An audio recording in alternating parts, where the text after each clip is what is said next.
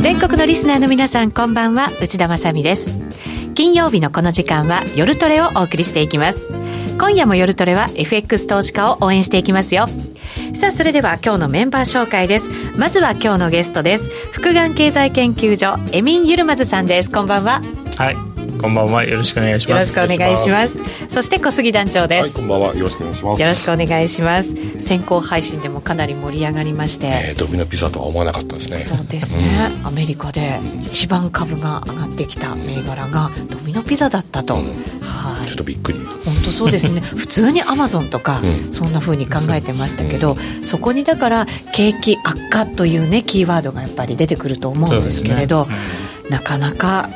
今回アメリカはまだまだ高いところにいますけれども、うん、日本はちょっと厳しい感じも出てきていてそこに消費税増税という波が来ますので、うん、この荒波の中でどうやって投資家は生き抜いていくのかそんなところを教えていただけると、はい、いいかなと思います。はい。まあ、私も本当は私にも誰か教えてほしいんだけどね。あの まあでも難しい相場ですよね、あの本当に難しい相場で。まあ、あの本当に勝つ相場じゃないですね、今は負けない相場ですね、これは。負けない相場、うん、守る相場、そうですね、自分の資産を。守守って、まあ、負けなければ、えー、少なくとも市場に負けなければこれはもう勝ちですね基本的に、うそうか勝ち方もね相場によってまた景気によって、ね。うん、本当その時々で違うわけですもんね。今の勝ち方は負けないこと。そうです、今はねむずあの特に個人の投資家さんがにとってはすごくやりづらい相場だと思います。これはあのつまり中古型のパフォーマンスが悪くて、で一方でその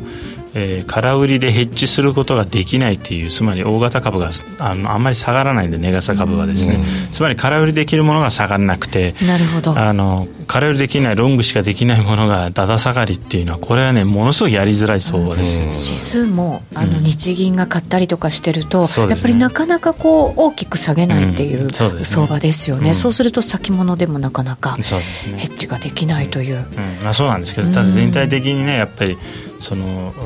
売買高がものすごく減っているので。少ないですね。そうですまあ、相当需給がやっぱ悪化していてこれ個別株は相当悲惨な状態になってますね。あの、えーまあ、指数はね本当に値傘株いくつかあのずっと買い続ければ指数はある程度維持できるんでまあ、それは今でもねある程度やっぱり2万、まあ、それでも指数でも弱くはなってきてますよ。もちろん2018年10月2万4000から、まあ、2万4500だとして今2万500まで、まあ、要は4段階下げてるのであの1000円1ステージだとして4ステージ下がってるので、やっぱりそのどんなに、えー、その買いさせしてもやっぱ下がってますよね。えーえーまあ、2割近く下がってきて。でさらに僕はあの10月以降ワンステージ下がると思ってるんで多分1万9500までですね。そうですか、うんこの後詳しく伺っていきたいと思います。はい、リスナーの皆さんもぜひ番組にご参加ください。この番組 YouTube ライブでも配信しています。その YouTube ライブに連動したチャットがございますのでそちらで質問などお寄せいただけると嬉しいなと思います。それでは今夜も夜トレ進めていきましょう。この番組は真面目に FX FX プライム by GMO の提供でお送りしますお聞きの放送はラジオ日経です。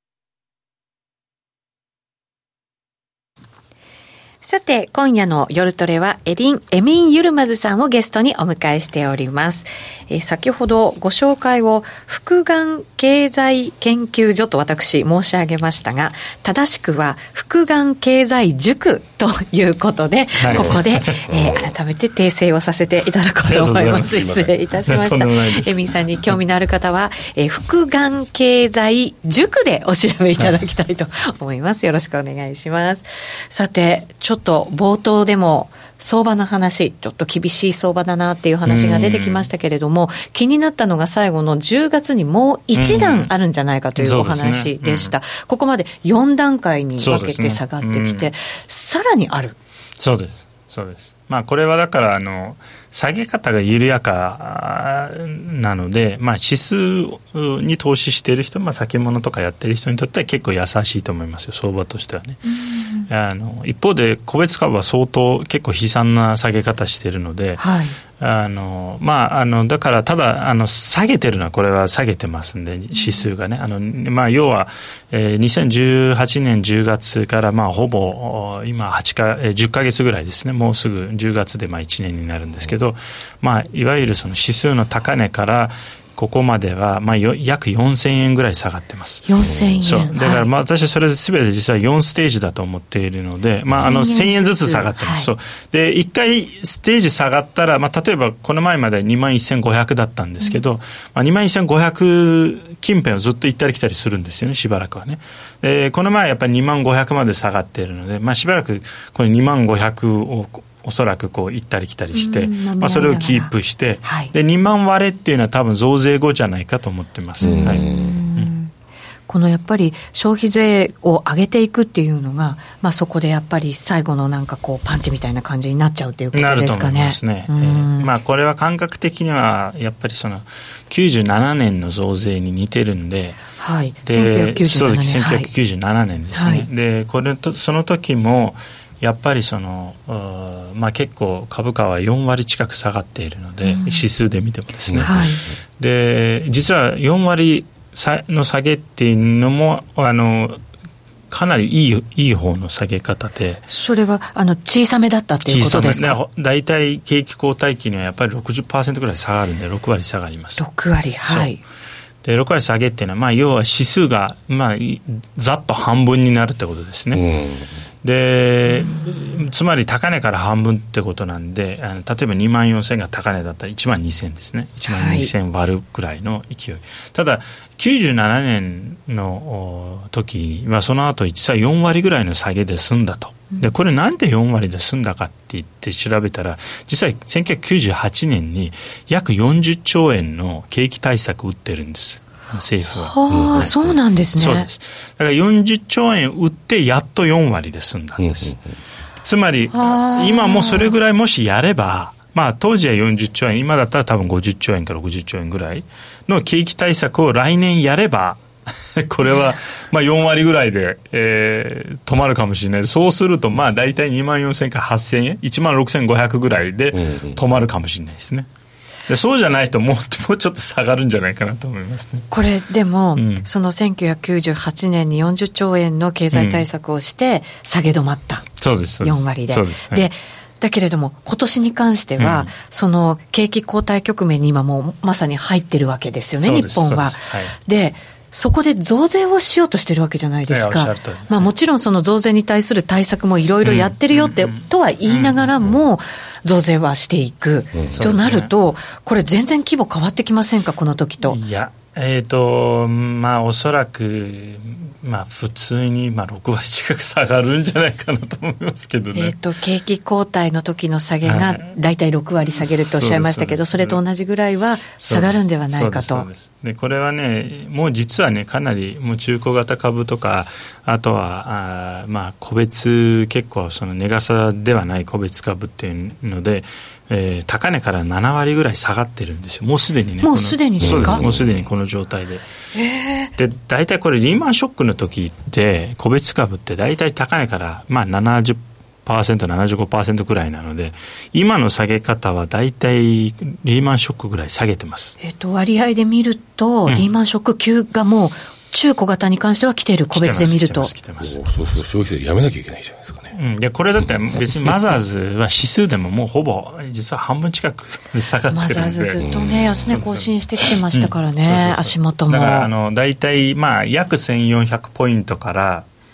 まあ一旦だから700ちょっとまで去年の12月に下がって、まあ、今850近辺ですので、はい。はい、まあ、それにしてもまあ4割以上下げて指数で4割っていうのはこれ個別株で要はまあ7割8割の銘柄ってゴロゴロいるってことなんで。で、これね、もっと厄介なのは、実は97年、1997年の相場を見ると、はい。これはあの増税後にさらにそこから下げてるんですよ、半分ぐらいとか50%とか60%ぐらい、つまり1回7割下がったとこからさらに50%、60%下がってるので、これはそうするとですね、高値から8割、高値から9割の銘柄が結構あったってことですね。ってことは、ものすごい金額というか、ういう割合が下がったんですね、全部の作業を見ると。そういうことです。はい、で、これはね、もうすでにもう実は、あの PSR、まあ、PSR って私結構使いますけど、PSR っていうのは、はい、あのえーと、売上対、えー、時価総額の値なんですけれども、はい。えー、PSR は、まあ、我々があの私は M&A もやってたんで、まあ、大体一つの目安としては、まあ、PSR1 倍っていうのは、まあ、本来普通の健全な会社であれば、まあ、それぐらいあってもおかしくはないんだろうと。つまり、売上ぐらいの時価総額あってもいいと。おかしくない。はい、おかしくはないっていう考え方ですね。はい。で、今ですね、PSR が0.1倍割ってる銘柄って結構あるんです。えっと、1倍あってもおかしくないものが0.1倍割ってるんです。割ってる？割ってます。へえー。まあ、東証一部とかで、普通に PSR が0.08とか、0.07とか、まあ、つまり例えばそのこれは何を意味しているかというとあの普通に売上高が1000億以上あるのにもう時価総額は100億切ってるっていうそれぐらいまで下がってるじゃかといってじゃあこのこれらの企業っていうのは何かこうなんか問題があるのかって言ってそうでもないんですよね普通になんかあの利益出してしかも配当もきっちり出してっていうようなものが今ゴロゴロ実はあって。それがそこまで売り込まれてしまうっていうのは、一体なんでなんですか？いやまあこれはだからさっきも言ったように、はい、もう完全に私はもう日本まず景気後退に入ってます、でヨーロッパも景気後退に入ってます、はい、でこれはアメリカだけ遅行してるんだけど、もちろん中国は先に入ってます、はい、アメリカだけ今、元気で、アメリカだけなんです、元気なのはね。はい、で、アメリカも入ると思います。これから。そう。で、はい、アメリカもね、実は、あの、これ PMI が製造業の PMI っていうの50割ったんですね。はい、7月の値はね。はい、で、今 OECD で、50割ってないところっていうのは、本当にほんのわずかですね。まあ、イン大きいところで言うとインドぐらいかな。で、ほとんど割ってるんです。だから、あの、中国、米国、EU エリア、日本、えっ、ー、と、韓国、シンガポール、ブラジル、インドネシア、トルコ、これすべて割ってるんです。あの、製造業の PMI がね、50割ってます。まあ、これはだからグローバルリセッションなんですよ。で、強いのはアメリカだけで、アメリカも遅行してるので、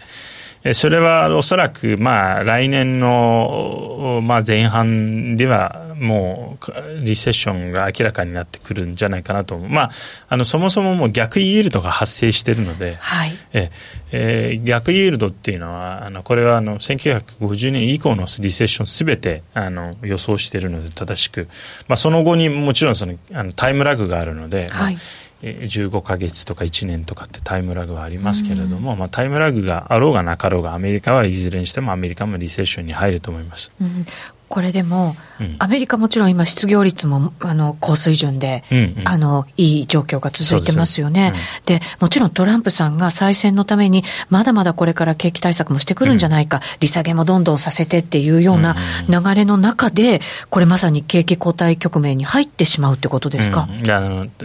まあ、あのしあの例えばあの景気対策っていうのができるかってできないんじゃないかなと思う私は。例えばあの、まあ、利下げはするんでしょうけどでも利下げでなんとかなるような状況ではなくて、まあ、例えばですね要はあの、まあ、大きい、例えば大型のインフラプロジェクトとか、そういうのをやればよかったんだけど、だってトランプさんが、あの、アメリカの国家予算の赤字今倍にしてるんで、減税をやって、法人税減税やって、この状態で、とても、その、あの、景気対策打てる、えー、その余裕がない。もう体力が。体力ないと思いますよ。ない、今でも、あの、当初想定していたもの実現できてないからね。うんうん、確かにそうですね。実現できてないので、で、これはね、僕の感覚上、この景気はいつ、もちろんアメリカの株式相場っていつ崩れるか分かんないんですけど、まあ、来年の夏ぐらいまでに持てば、少なくとも5月までに持てば、まあ、トランプさんの再選の確率は高まる。その前に崩れれば、これまず再選ないですね。ないと思った方がいい。うん、で、これは過去の、これも同じで、アメリカの例えば歴史を見ると、1900年以降、約120年間の歴史を見ると、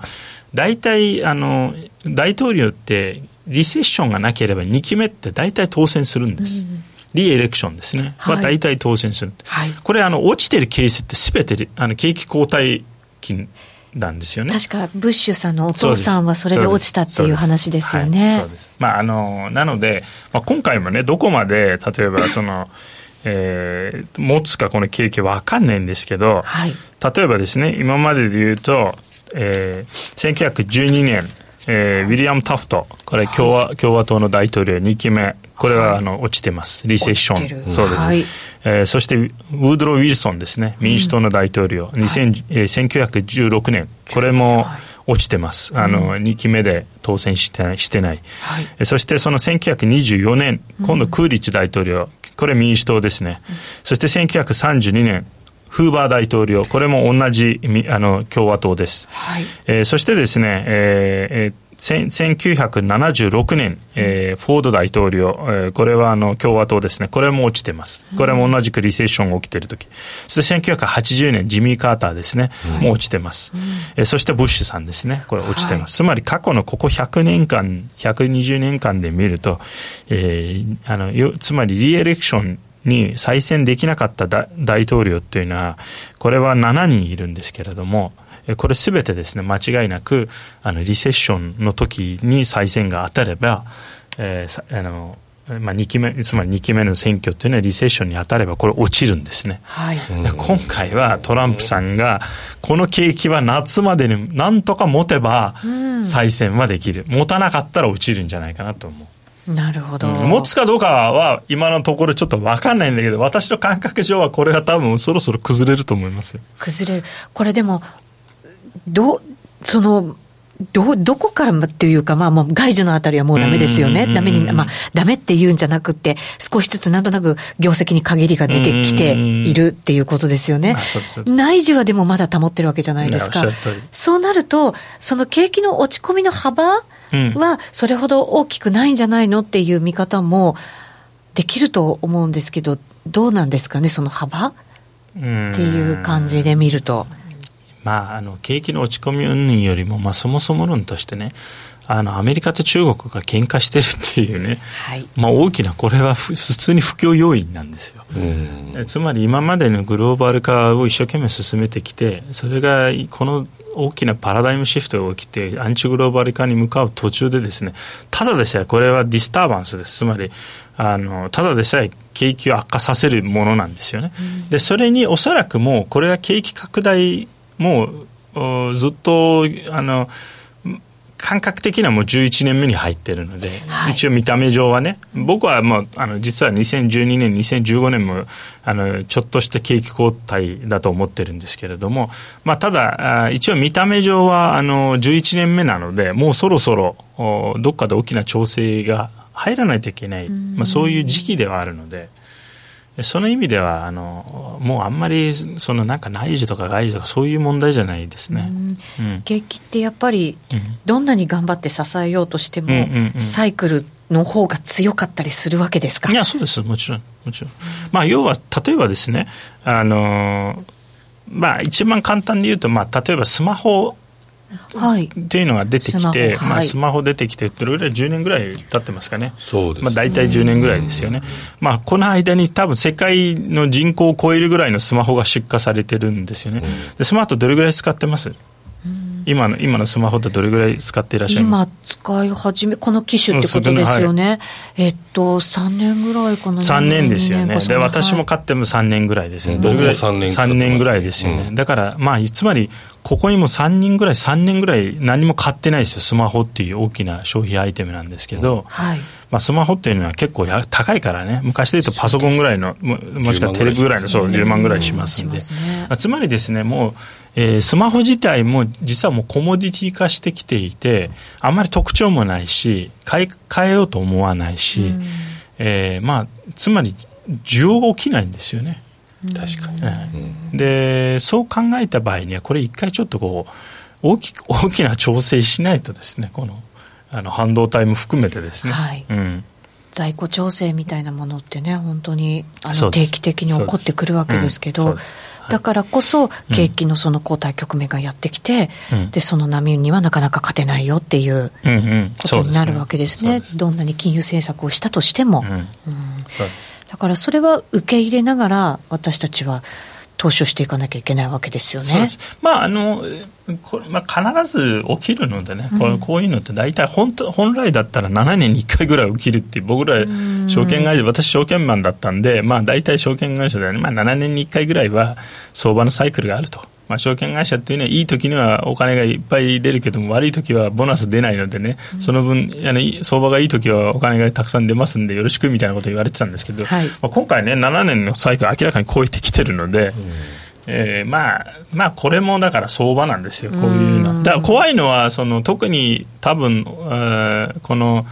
まあ、e バブルに近いような感覚が実はあるんじゃないかと、このスマホバブル、インターネットバブルのその、まあ、2期目、セカンドウェーブかもしれないですけど、いわゆるファングと言われているもの、例えば先ほど PSR の話しましたよね、はい、売上高対時価総額。で例えばアマゾンとかアップルとかあののあの大きいところの時価総額見るともう100兆超えてるところってありますよね、はい、でも売上高見るとまだ、うん25兆円とかなんかそんなもんですよね。で、そうすると僕の感覚的にはちょっと、やっぱ相当割高だなっていう。変わりすぎている。そうそうそうそう。っていうのはあります。でもう一つの多分大きなそのさっき言ってたパラダイムシフトが与える影響っていうのは例えばね、まあ、グローバル化した世界では知的財産っていうのは極めて大事です。で、えー、知的財産をたくさん持っている企業もしくは業界っていうのは高くバリエーションがつく評価される、でそれの代表例っていうのはえー、いわゆる IT とヘルスケアなんですよ、うんで今までグローバル化っていう大きな流れの中でやっぱりその IT 関連とヘルスケアっていうのはものすごいあのもう莫大なバリエーションがついてきた、うん、だけどいわゆるアンチグローバル化している世界つまりあの東西で対立している世界っていうのはあのこれそこまでですねあの知的財産が評価されなくなる。なぜかというとだってあの中国とアメリカが喧嘩したら中国は知的財産を守る必要がないもん。だって中国から例えばサプライチェーンを全部動かした動かされててもしくはアメリカは中国にもあなたに半導体売りませんよと。回路売りませんよと。中国何をするかっていうとこれ全部リバースエンジニアリングしなきゃいけないんです、うん、必要なもの。を、はい、当然そのあのその時はもうあの知的財産だって知ったことじゃないねっていうスタンスになるわけですよね。ならざるを得ないんです、はいでつまりですね、何が起きるかっていうと、その投資においても今までの、まあ、知的財産持っているところにに高いバリエーションをつける、もしくはその成長株に高いバリエーションをつけるみたいな世の中から、どちらかっていうと、例えばアセットを持っているもの、うん、はい。例えばエネルギー関連の会社だったりとか、不動産だったりとか、こういったいわゆるバリューにあのお金がシフトする可能性があります。はいはい、だからそうなるんじゃないかなと思う。僕もなんとなくですね。うん。うん。だから今まで割とだからパフォーマンスが悪かった。そういうアセット関連バリえー、あの銘柄っていうのは多分評価される。ただこれは 一回一回相場が底打ちしてからですね。はい、うん、そうですよね。そこからじゃあバリューから動き出してっていうのが次の相場のスタートっていう感じなんですかね、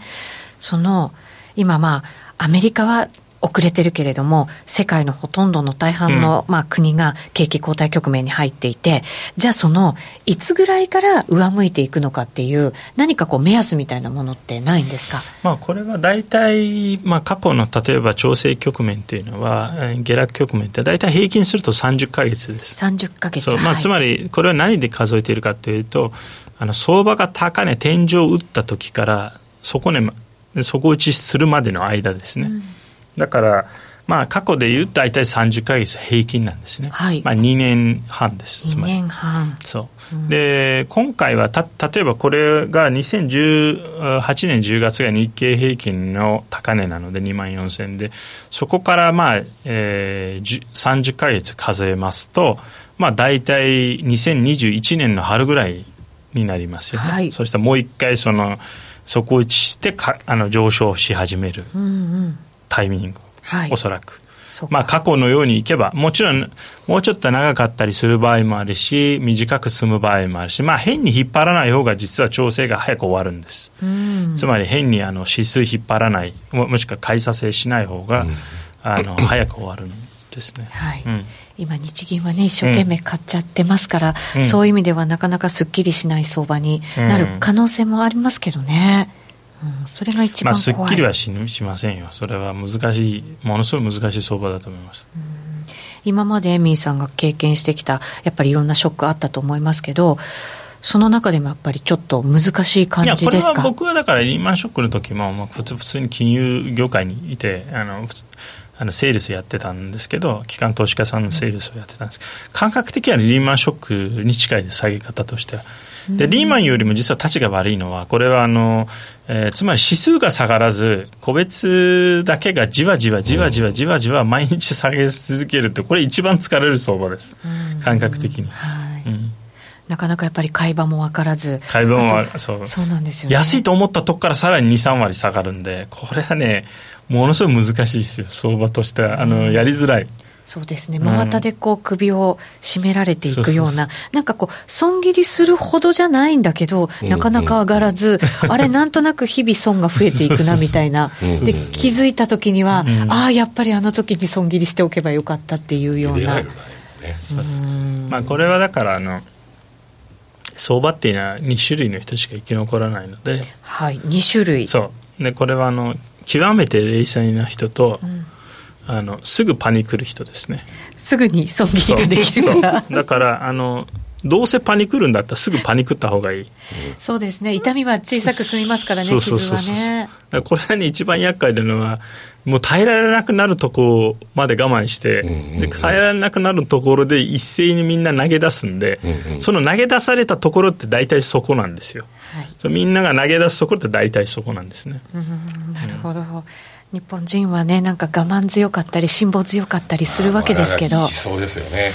うん、そうですね。だとすればすぐにパニクっちゃった方がいいよと。そうそう パニクるんだったらねもちろん冷静に判断するのは常に冷静でいるというのが一番いいんですけどでもパニクるんだったらどうせパニクるんだったら早めにパニクった方がいい。なるほど、これでもあと一段の下げで済むものなんですか？ちょっとこんなこと聞くのもなんですけど一段の下げっていうのは？その10月ぐらい、まあ、消費税上がってから、あと1000円ぐらいいくんじゃないかっておっしゃって、もっと下がると思いますよ、じわじわ下がると思いますよ、それはあのおそらく、まあ、分かんない。あの景気対策等あるのかどうかも分かりませんけど、ね、まあ、これはあの、えー、やっぱりその来年ぐらいになって、いや、景気は思ったよりは悪化してるなと、もしくは増税がまずかったなって反省して、緊急景気対策を打ち出すとなれば、まあ、下げ方はもしかしたら例えば1万7000円とかで終わるかもしれない1万8000円ぐらいで進む可能性もなくにしもあらず、ですけどそそういうのはなければ基本は多分これ ずるずるずる普通に下がりますね、個別だとね、6割下げてもおかしくないっていうね、いや、個別はね、もうすでにね、実は高値から7割はもうすでに下がってるんです、ここからさらに半分ぐらいいっちゃうかもしれないですね。厳しいですね。アメリカ主導で来るっていう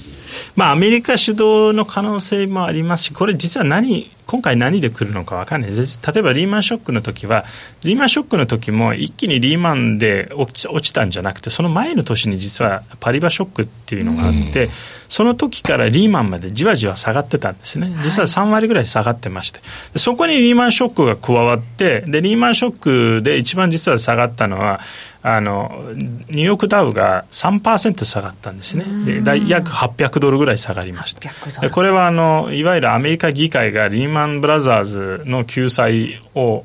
断ったからですね。でその時にまあ約3今でいうと感覚的にはまあ2000ドルぐらい下げるってことです、うん、うん、ただその時までに実はじわじわ下がってたんですはい、うん、でそのさらにそこからあのもちろんリーマンいわゆるリーマンショックと言われている、まあ、リーマンショックリーマンブラザーズの破綻からはさらに下げが加速しました。ただまあそこまでももうすでに高値売って下げ出してたんで、うん、はい、うん、日本もある意味、うん、もうじわじわとちょっとこう下げ始めてるわけですもんね、そうですそうです。高値つけたところから、まあ、ただそこからの下げもちゃんとこう覚悟しておかなきゃいけないというのがね、うん、えー、この景気後退局面だということですね。うん、えー、この後お知らせを挟んでまだまだお話伺っていきたいと思います。はい、そうですね。そうなんです。さっきね、リクエストで為替の話も後からお願いしますというお願いいただいております。はい、ではお知らせです。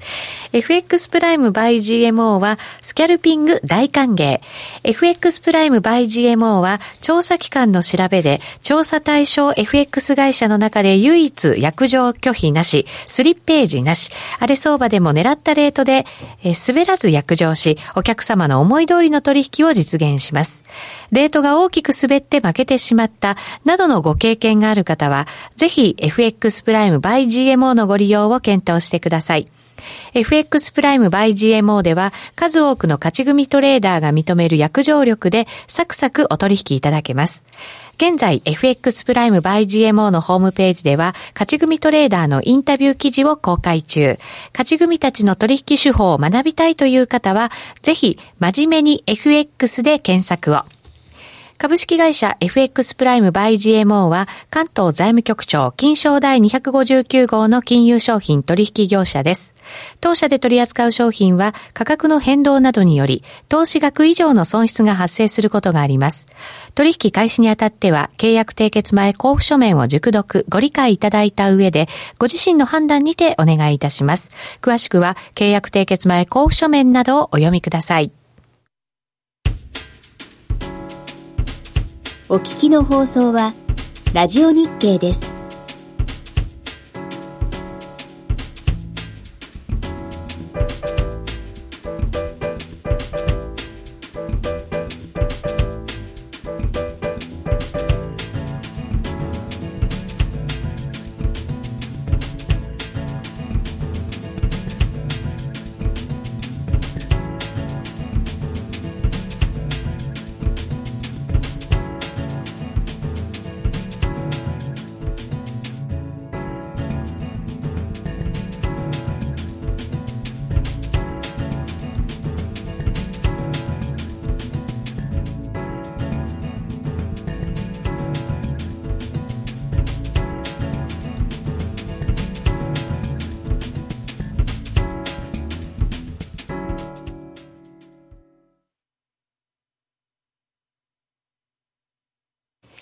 て、今夜の夜トレは、エミン・ユルマズさんをゲストにお迎えしてお送りしています。引き続きお話を伺っていきましょう。えー、為替のお話もということでリクエストを頂戴しておりますので、はい、そのあたりのお話もいただきたいなと思うんですが、うん、景気後退局面、まあ、景気が後退していく局面では、やっぱり円高になりやすいというのがこれまでの流れなんですか、うん、これまでの流れですね。はい、まあ、今回実は少し僕は違うと思っているポイントがあってですね。はい、えー、っていうのもも、まあ、一つはだからその、えーまあ、この米米中の新冷戦構図の中でドルが非常に買われやすいんですよね。ドルが、はい、えー、でしかも全世界がいわゆる低金利にマイナス金利になっていて、うん、アメリカしか今金利を払ってない状態になってるんですよね、はい、つまりアメリカ国債しか金利もらっていないし、一番やっぱり、まあ、つまり2つの側面があります。一つはいわゆるその新冷戦構図っていうのは、あの、有事のドル買いみたいな状況を常に作り上げているのと、もう一つは、やっぱりそのアメリカがしか、あの、アメリカ、もしくはアメリカ国債、アメリカの資産しか安全でかつ金利が取れる、うん、えー、資産がないと。はい、思った時には、これ何が起きるかっていうと、当然円高起きるんだけど、ドル高も同時に起きるんですよね。つまりドル高円高になります。はい。でそうしますと、ドル円自体は今までのように、例えばリーマンショックの時のように、あの時はものすごいドル円が下がりましたけど、私は実は今回下がらないんじゃないかと思っている。はい、えでむしろ実はですね、ちょっと円安の方向に行くんじゃないかなと思ってます。ドル円に関しては、じゃあもしかしたらドル高、うん、円安方向にじわりという感じですかね。いくんじゃないかなと思ってます。まあ、そもそも論として、だからさっきも言ったように、今、あの円が買われている理由っていうのは、セーフヘイブンだからっていうのはあるんですけれども、うん、今の世の中っていうのは、ドルも安全資産です、相当。はい、でものすごくやっぱりその、まあ、これはあのアメリカ議会もの一部では、例えばその上院議員とか文句言って、もちろんトランプさんも文句言ってるんですけれども、まあ、ドルが高いと、まあ、これでも仕方ないんですよ、これ、全世界のお金が今、ドルに流れてるので、アメリカの資産に行ってるので。えーまあ、いわゆるそのアメリカの長期金利の低下ももうそれに一環なんですけれども、みんながだってアメリカ国債しかないもん買えるものが。そうですよね。そうなんです。一気にね、はい、利回りがやっぱりどんどんどんどんその金利が下がってきましたからね。これってでも、その、アメリカと中国の貿易摩擦がやっぱりかなり影響してというか、それが大きな要因の一つになって、安全資産に向かい始めたわけですよね。まあ、つまりあの、これはだから、まあ、有事なぜ有事のドル買いって言われているかっていうと、それもですね、あのまあ、分かりやすいって言えば分かりやすいもので、まあ、例えばね、今、今世界大戦が起きましたと。大きな戦争が起きた、第三次世界大戦が起きて、まあ、どの国が一番生き残る確率が高いかっていうと、まあ、大きいとこですよね、やっぱり。アメリカみたいに一つの町とか一つの地域にあの産業が集中してなくて、でっかい大陸の中でいろんなところに広がっている国の方が、やっぱり全体的にはそういった地政学リスク上の意味ではですね、日本のように、あの、やっぱり密集して、あの、産業センターが狭いところに集中してる国よりも、やっぱりリスクが少ないんです。だからドルが買われやすくなるんですよ、そういう時にはね。はい、そうか、円よりもドルになるわけですね。まあ、これはつまりもちろんそのいろあの最悪のリスクを考えてる場合なんですよ。はいということを考えますと、まあ、今、つまり今のこれあの新しい世界情勢っていうのは、これ、これから何が起きるか実は分かんないんですよね。例えば、香港情勢だって、こそこにあの人民解放軍が入るかもしれない。もしかしたらそうです。そう入れるような状態にもうすでにね、してるっていうことですからね。レッドアーミーがそこに、えー、押し込むかもしれない。そしたら結構大変なことになりますよね。だからそういった時には、やっぱりちょっとかなり僕はドルが買われやすい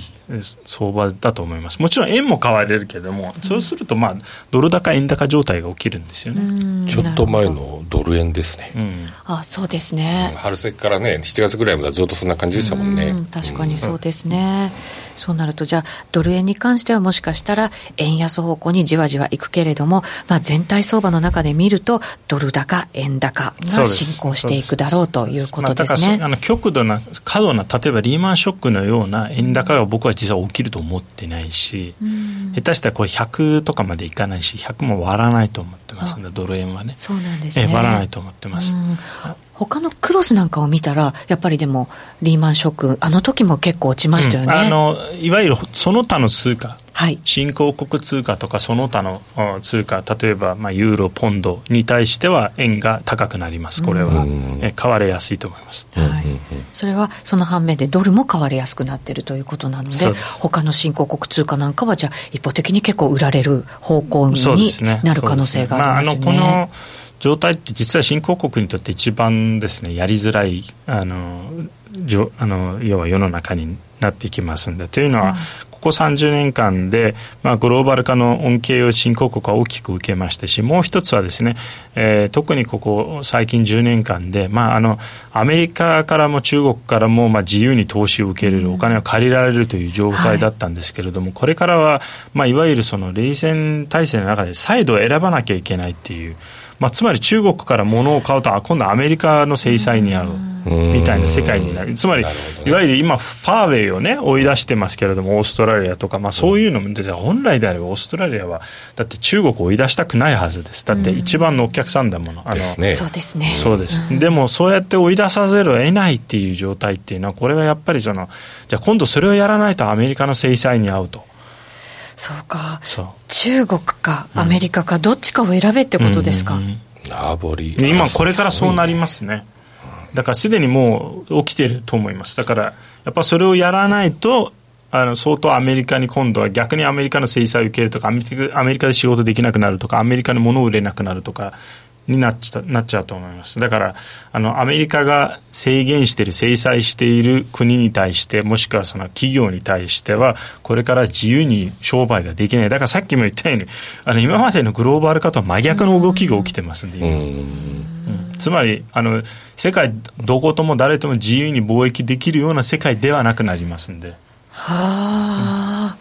うん、逆行していくんですね。うん、そうそういった意味では日本はうまくやるやってますよね。いや、日本はだから逆に僕はこれは日本に追い風になると思ってるんで、これは私は実はもう、あの、この冷戦体制っていうのは、これずっと言ってる話が、ものすごく日本にとっては大チャンスなんですよ。ですね。中国に取られてたものを、えー、日本はこれからなんか享受できる、う。ん、でね、あの前回出ていただいた時もそんな話がありましたよね、うん、取り返すチャンスだし、えー、例えばね、今日の今日出たニュースが大きい話題になりましたけど、サウジアラムコが、はい。ね、あの日本に上場するかもしれないっていう、でロンドンではなく、香港ではなく、なぜ日本に、はい、ちょっとびっくりしました。ね、びっくりしますよね。はい、だこれはだから日本に来てるんですよ。これは。風が吹いている、うん、風が吹いてます。だからまあ、あの、まあ、景気後退は仕方ない。これサイクルだから、まあ、ただ景気後退が終了した後の僕は日本の株式市場っていうのは大相場が来るんじゃないかなと思っている。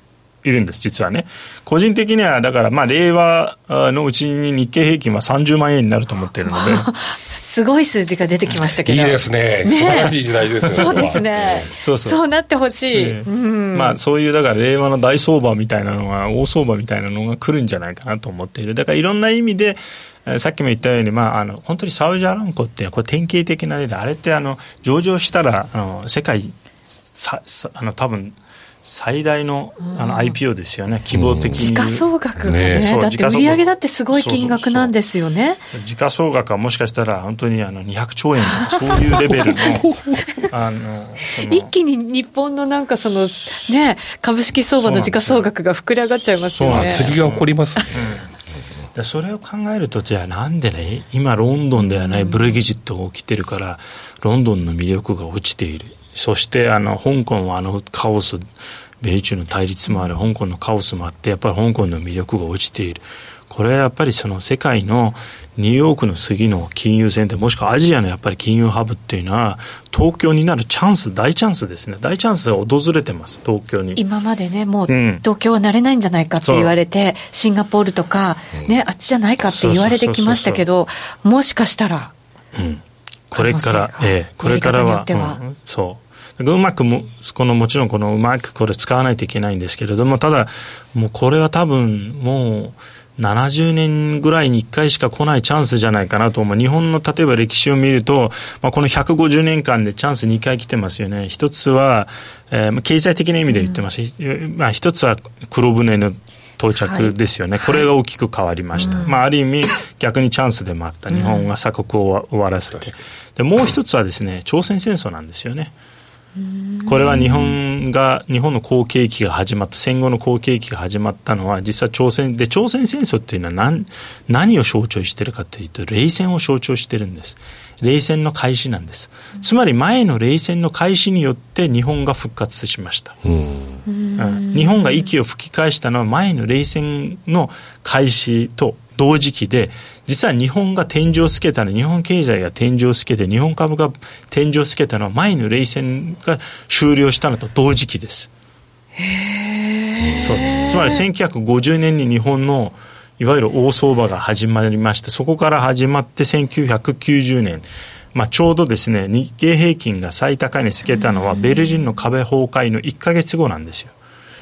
同時期に起きてます。で、その時に天井をつけて、そこからずっとずるずる下がってるんです。つまり、これはですね、すごく、これも、まあ、ある意味よくよく考えたらわかるんですけれども、まあ、冷戦が開始することによって、日本の地政学的なあつまり重要さ価値っていうのはものすごい著しく、うん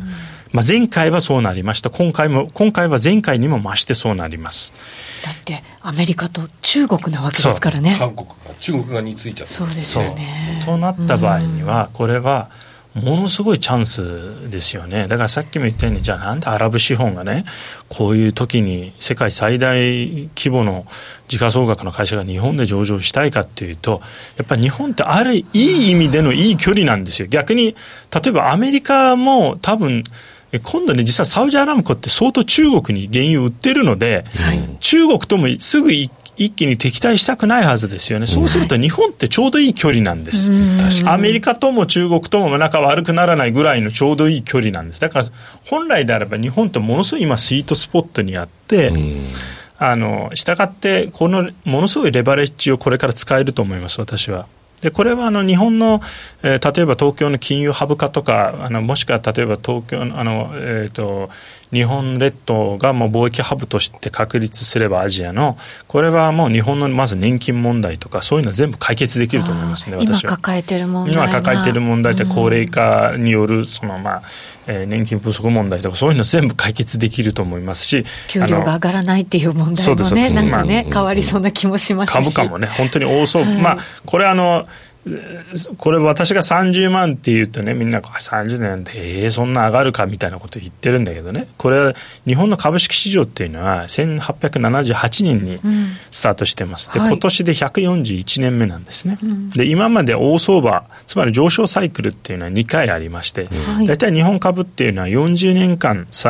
上昇して25年間の調整期間があります。はい、でこれはですね1回目の上昇1878年からスタートして、えー、で天井をつけたのは1920年ですね。約40年間上昇しましてそこからですね実は25年かけて、まあ、つまり終戦まで、はい、えー、ずっと下がってます。で終戦で1回取引が止まってもう1回再開したのは1949年です。そして1949年から19 1990年まで、まあ、正確に言うと89年なんですけど、まあ、90年って言って、までまた40年、約40年くらいの上昇期間。で、そこからですね、1990年から数えて25年間の調整期間、そして今調整期間が終わったと。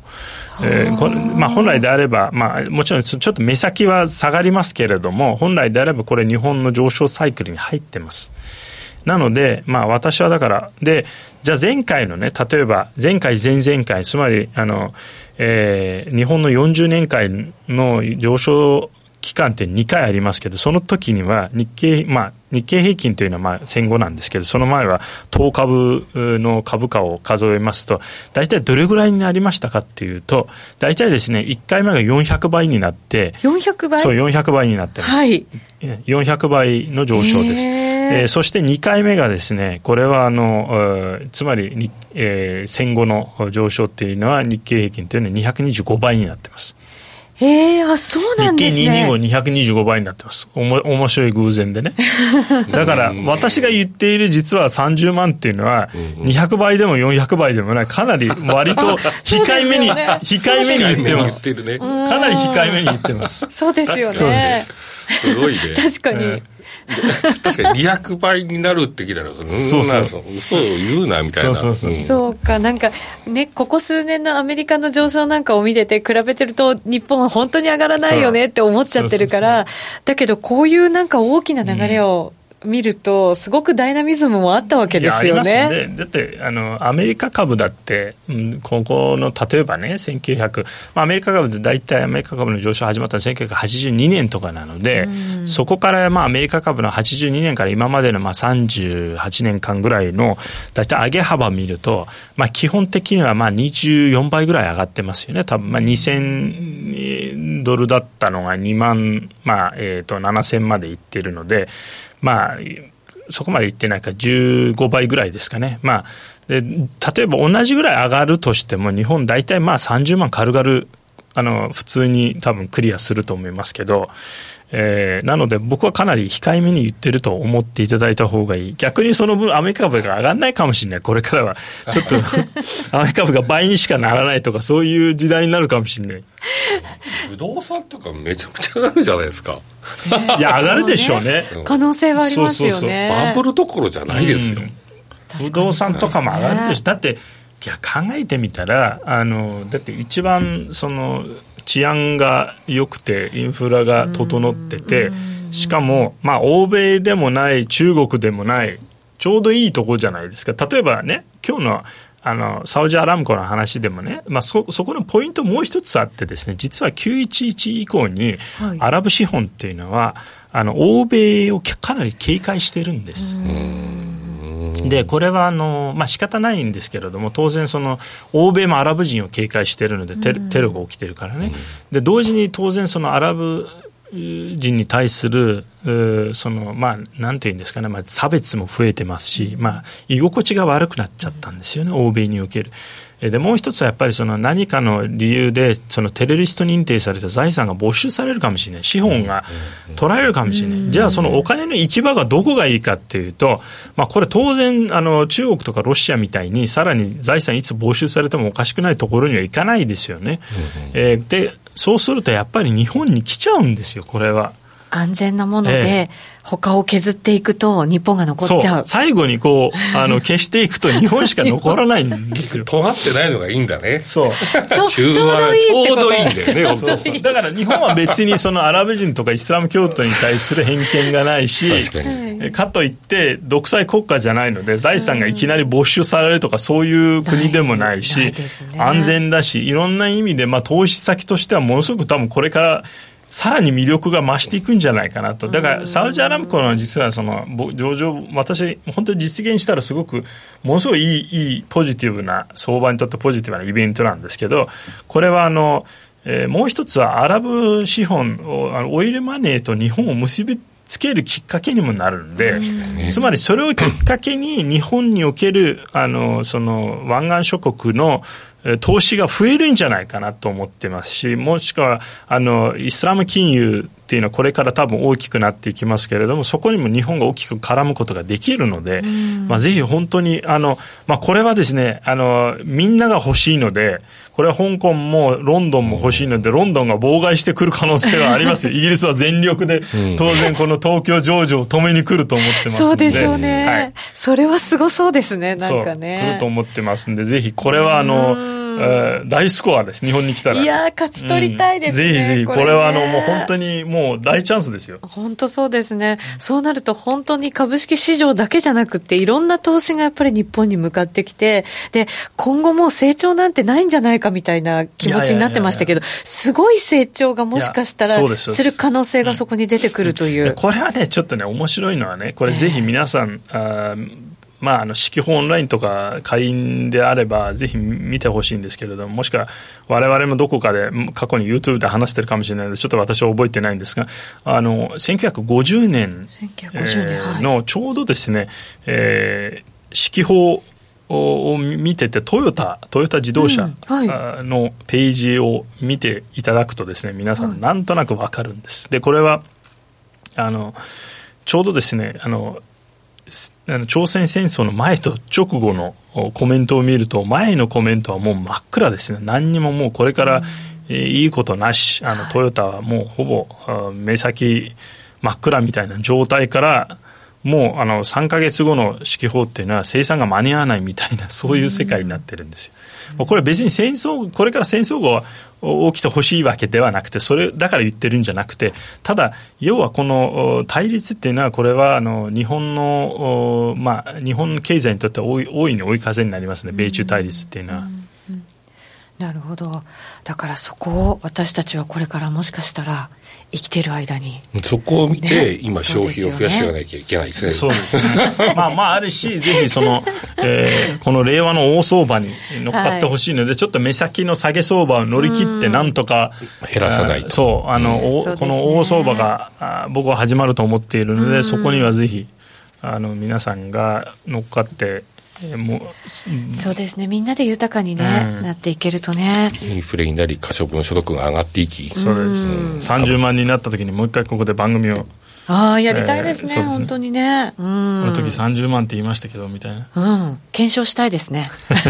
何年後なんだ。だとするならば、今、その耐える時期なのかもしれないんですけど、ね。うん、今、私たちが投資家としてこうやるべきことって何ですかね、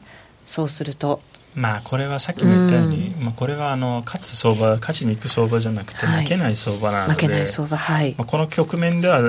ちょっとこう資産をいかに守るかっていうのを、まあ、退場しないっていうのがポイントなんですよね、相場から離れない、退場しないっていうのがポイントなので、まあ、つまり、えー、まあ、上昇に転じたときには買いに行ける余力が欲しいですよね。はい、なので、まあまあ、これはあの結構私はもう1年ぐらい前から、まあ、金の話もいろんなところでしてるんですけれども、金も、ね、上がってきましたし、ね、そうですね。一部例えば金に、えー、みたいなセーフヘイブンのアセットを持っておくとか、うん、もしくは例えば今年に入ってから仮想通貨も、ね、あのビットコインなんかも買われましたけれども、はい、少しやっぱりそういった分散も、まあ、もちろんその株なら株 FX なら FX の分散も大事なんですけれども、うん、あの違うアセットクラスへの分散とかちょっとこうお金を回避させておくっていうのもありだと思ってます。まあもちろん現金で持っておくっていうのもありなんですけど、まあでもまあせっかくなんであえて言えばなんか例えばそういったものを持っておくと逆に上昇も受けられるので上昇益あの要は金とかもものすごい上がってるからね。はい確かにそうですね。うん、なんかあのリーマンショックの時なんかもそうでしたけど、分散なかなかこう、金融商品でいろいろさせておいたとしても、一気になんか全部が下がってしまうような状況もあるわけじゃないですか、すね、ショックの時は、はい。ね、だからこそやっぱり違うものに分散させておくっていうことですよね。ね。まあ、だからあのやっぱりその大きい下げ局面だと、うん、これはあの分散、例えば同じ日本株で分散してても、やっぱ下がるときはみんな下がってるので、マインドがね、そうなんですそう。そうそういい業績のものもまとめて売られちゃったりするじゃないですか。まあ、あの本当にそれもつれやすっていうんですけど、うん、それがもう今年に入ってからもずっと起きてるんですよね。あの、はいえー、その決算が良くても売られる、決算が悪かったらもう連日ストップ安になるみたいな世界になっちゃってるので、でこれはあの日経平均の、えー、その日経平均というか東証一部のですね売買高が2兆円を割り込んでる日がものすごく多いんですよね。ほぼほぼ毎日ですよね。ほぼほぼ毎日ですよね。はい、だ今日もそうなんですよね。ねうん、今日もそうでしたか。今日もそうです。だ今日も上がったのに。上がっているのにもかかわらず、しかもその、えここまでね、あの日銀が買っても、年金ファンドが買っても、やっぱり、あの、出来高が増えないっていうのは、まあ、これはちょっと、えーね、厳しい、厳しいは厳しいですよね。今日はちょこっとだけ超えましたね、うん、2兆円、ね、超えました？ちょこっとですよ。はい。2兆を、えー、210、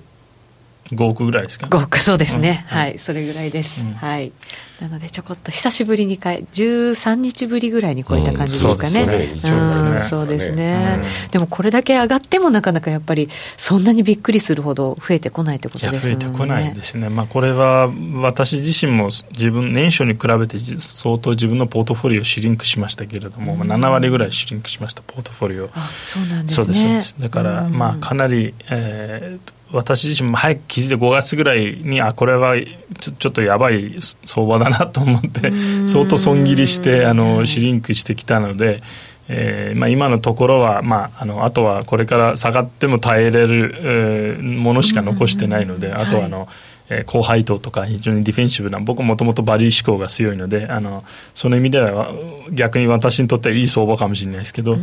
あのただ、まあ、ぜひあのちょっとこうアグレッシブにいく相場ではないので、はい、そこだけちょっとここをなんとか皆さん生き残ってあの次の日本の大相場に令和の大相場に乗っかってほしいですね、はい、本当そうですね、えー、生き残って令和の大相場にみんなで乗りましょう。合言葉に、うん、はい、はい、えー、守る相場だということですからあのそこだけ頭にしっかりと入れておいていただきたいなと思います延長戦ちょこっとやりますか？はい、はい、ちょこっとやりますので、はい、はい、ぜひ皆さん引き続きご覧になってください。ラジオの前の皆さんとはお別れとなります。また来週お耳にかかります。今日のゲストは福眼経済塾のエミン・ユルマズさんでした。ありがとうございました。ありがとうございました。この番組は真面目に FX FX プライム by GMO の提供でお送りしました